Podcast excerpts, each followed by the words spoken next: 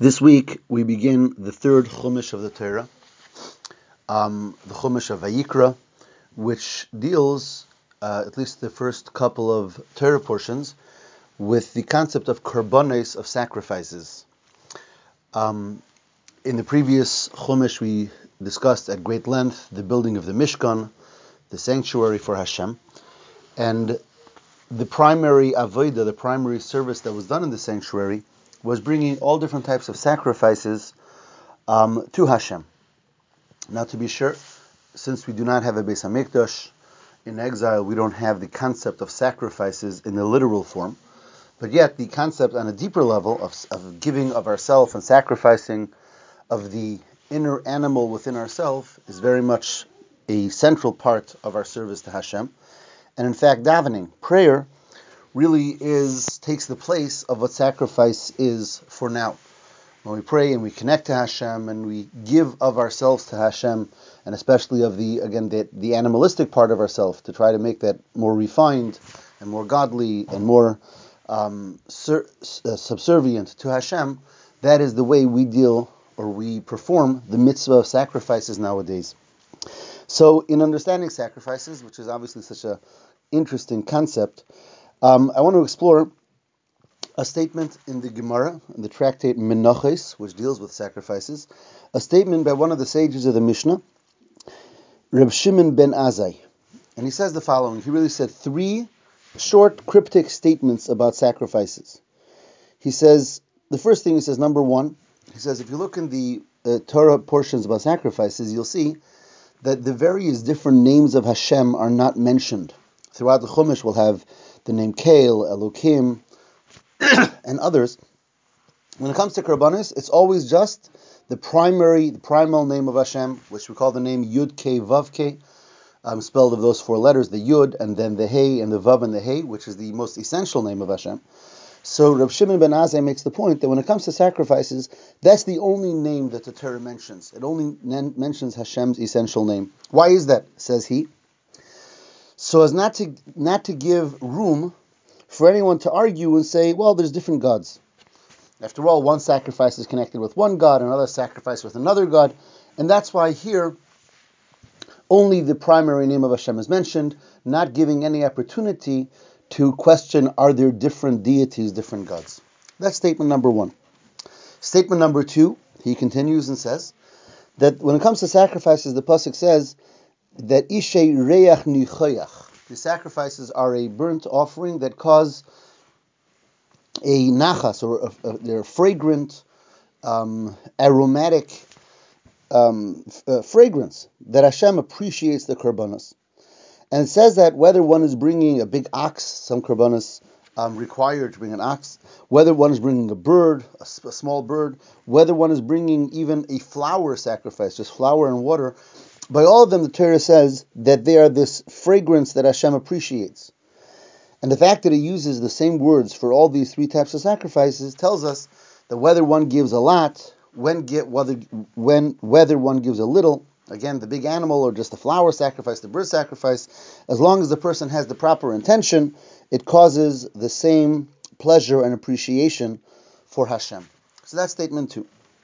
Statement number three says that if you might say that Hashem needs food, we're bringing sacrifices because Hashem needs our food. He says no. The pasuk says in Tehillim, "Im erev lecha." If I'm hungry, I won't tell you. Because I have the entire world at my disposal. I have all the animals and all the fish. I have everything. So I wouldn't let you. I wouldn't tell you. I wouldn't need you for my hunger. These are the three statements of Reb Shimon ben Azai. Again, in very short, um, to summarize, statement one says that by karbanis it only says the primary name of Hashem, not other names. So we shouldn't have the ability. We shouldn't think there might be different gods. Statement two: whether one gives a big korban or a small korban, as long as one's intentions are proper, it's uh, fully accepted and gives Hashem the pleasure Hashem is looking for. And statement three: that if you think Hashem needs our food, no, Hashem has everything, so He doesn't need our food. Those are the three statements of Rabbi Shimon ben Azai. Now, the, um, there's a lot to talk about these statements, but let's just ask some very basic, very basic questions. Statement one indica- indicates that if it would say different names of Hashem, one might think that there are different deities, different gods. Well, then, if so, why does the Torah ever say different names of Hashem? The fact is that throughout the Torah, Hashem is called with different names, and somehow we're not concerned that one is going to think that there are different deities. So why is it specifically when it comes to karbones that over here Hashem, the Hashem says, "Oh, if I'm going to use different names, people might think there are different deities, and therefore Hashem must use his primer, his primary name." That's a, a question on the first on the first step. Um, the second step is pretty understood on its own. Let's move quickly to the third, where it says that if you think that Hashem might need our food, it's not it's not so because Hashem says, "I have the entire world," etc. Now, obviously, that's really odd. Why, how could someone think Hashem needs food? Um, a basic foundation of our belief is Hashem is not a body, He's not a physical body, He doesn't eat. That's A. And even more um, perplexing is He doesn't say, if you might think Hashem needs food, that's silly. Hashem doesn't need our food. It doesn't say that. He says, if I'm hungry, I wouldn't tell you because I have the entire world. Almost indicating, yeah, well, that, yeah, He does need food. It's just, He wouldn't tell us about it because He has a lot of places to get it. What does this mean? So, what's the deeper meaning and the succession of these three, three statements of Shimon ben Azai. So, in short, the first statement was that if there would be different names by Karbanis, we would think that there's different deities. So the Rebbe explains it doesn't mean that we would truly think that there's different gods. That would be idolatrous, and uh, we, a person who's holding at the third chumash of the Torah doesn't have to be taught that uh, we're not idolatrous. What it means is when we have different sacrifices, we relate to Hashem in different ways, different midos, different um, emotions of Hashem. For example, if someone brings, if someone is bringing a sin offering, it's because there's the severities of Hashem that he incurred, or he or she incurred by sinning, and is now bringing an offering to appease that severity. When one is bringing a thanks offering, so that thanks is a thanks to, to the um, to the, the kindness of Hashem. So one might think that the different karbones relate to different aspects within Hashem. This sacrifice or this tefillah, this prayer that I'm offering, is to the kind and benevolent aspect within Hashem. And the other tefillah, the other sacrifice, is to the severities of Hashem. And we might think that Hashem is made up of different emotions. Of course, there's one Hashem, but just like a human being, there might be one person, and that person has different emotions. And we might be talking to a different emotion when we're talking to a person, and likewise, seemingly to Hashem, based on what we need. And this is specifically an issue when it comes to karbanis, because karbanis are very powerful.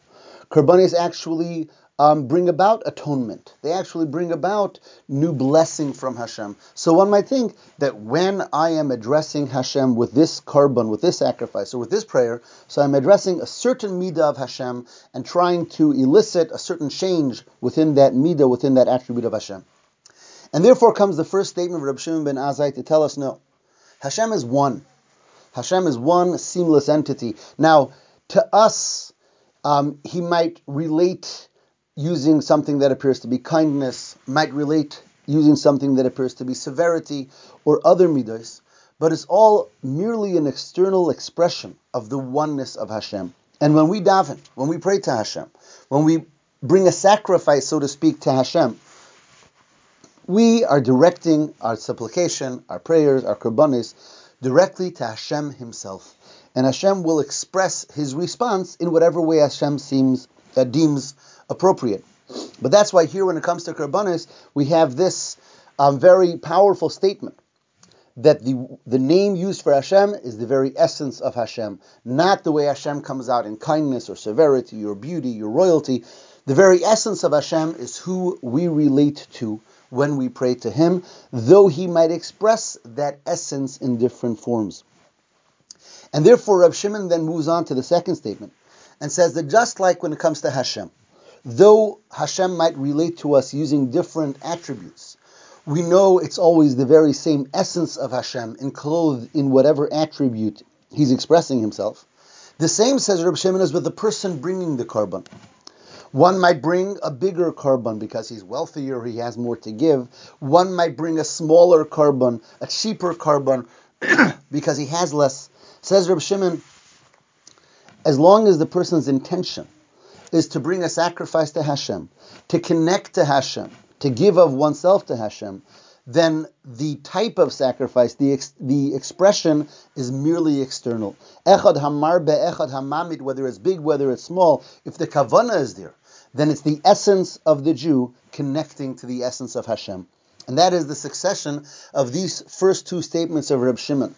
The first one is saying that no matter what emotion of Hashem is being expressed here, it all comes from one essence of Hashem.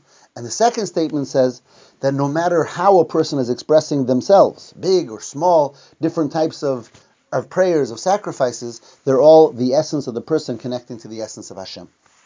Which brings us to the third statement. That if you'll think that Hashem needs our food, no, Hashem has the entire world. What does that mean in short? So interestingly, karbanos, sacrifices are called Hashem's food, Hashem's bread. Why are they called food? And the answer is because just like food, by a person, by a human being, food is to connect soul and body. We know even if a person were to die, the soul continues living. The soul is something spiritual. So we don't eat that the soul should exist. We eat that the soul should connect properly and express itself in the body the way it should for a live person. Just as there's the soul and body, that the soul brings life and vitality to the person, Hashem is the soul of the entire world. Hashem is the life force of the entire world. So the karbanos, or our service to Hashem, is there to bring, to connect properly Hashem to the world. That Hashem's divine light and Hashem's divine energy should be properly and in a healthy way connected to every aspect of this world. That's what we serve Hashem for. We serve Hashem to bring Hashem into this world in the healthy way, just as a soul, just as we eat, so the soul is brought into the body in a healthy way. So when we understand that a person might say, oh wow, Hashem wants to be in this world, so he needs me, because it's only through my service that brings Hashem into this world. And therefore Hashem says, yes, true a korban is food, but I have many ways of getting my food.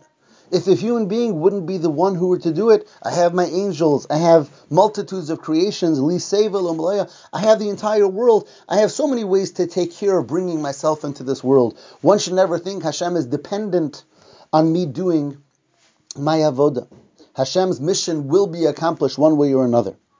However, Hashem says, but I have chosen you to bring those karbanos. Of course, Hashem could have and has so many different ways at his disposal, but Hashem did choose and give each and every one of us the tremendous merit and therefore responsibility to serve him properly, bring his presence into this world through this tremendous avoda of karbanos, as well as our davening, and to do this um, to do this every day and succeed in this tremendous mission that Hashem has entrusted with each and every one of us. Have a wonderful Shabbos.